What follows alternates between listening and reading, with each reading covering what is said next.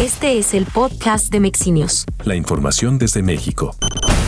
Luego de tres horas de discusión, las comisiones de puntos constitucionales y de estudios legislativos segunda del Senado aprobaron este lunes, por 19 votos de Morena y aliados, el dictamen a la minuta que reforma la Constitución para prorrogar hasta el 2028 la autorización a las Fuerzas Armadas a participar en acciones de seguridad pública. Queda aprobada la presente, el presente dictamen con la adición de la senadora Lucy Mesa con 19 votos a favor por parte de las Comisiones Unidas, 10 votos en contra y una abstención, senadores presidentes.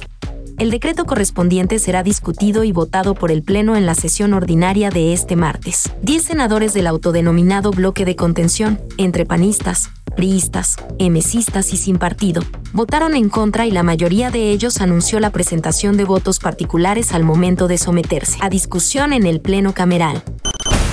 Este es el podcast de Mexinios. La información desde México.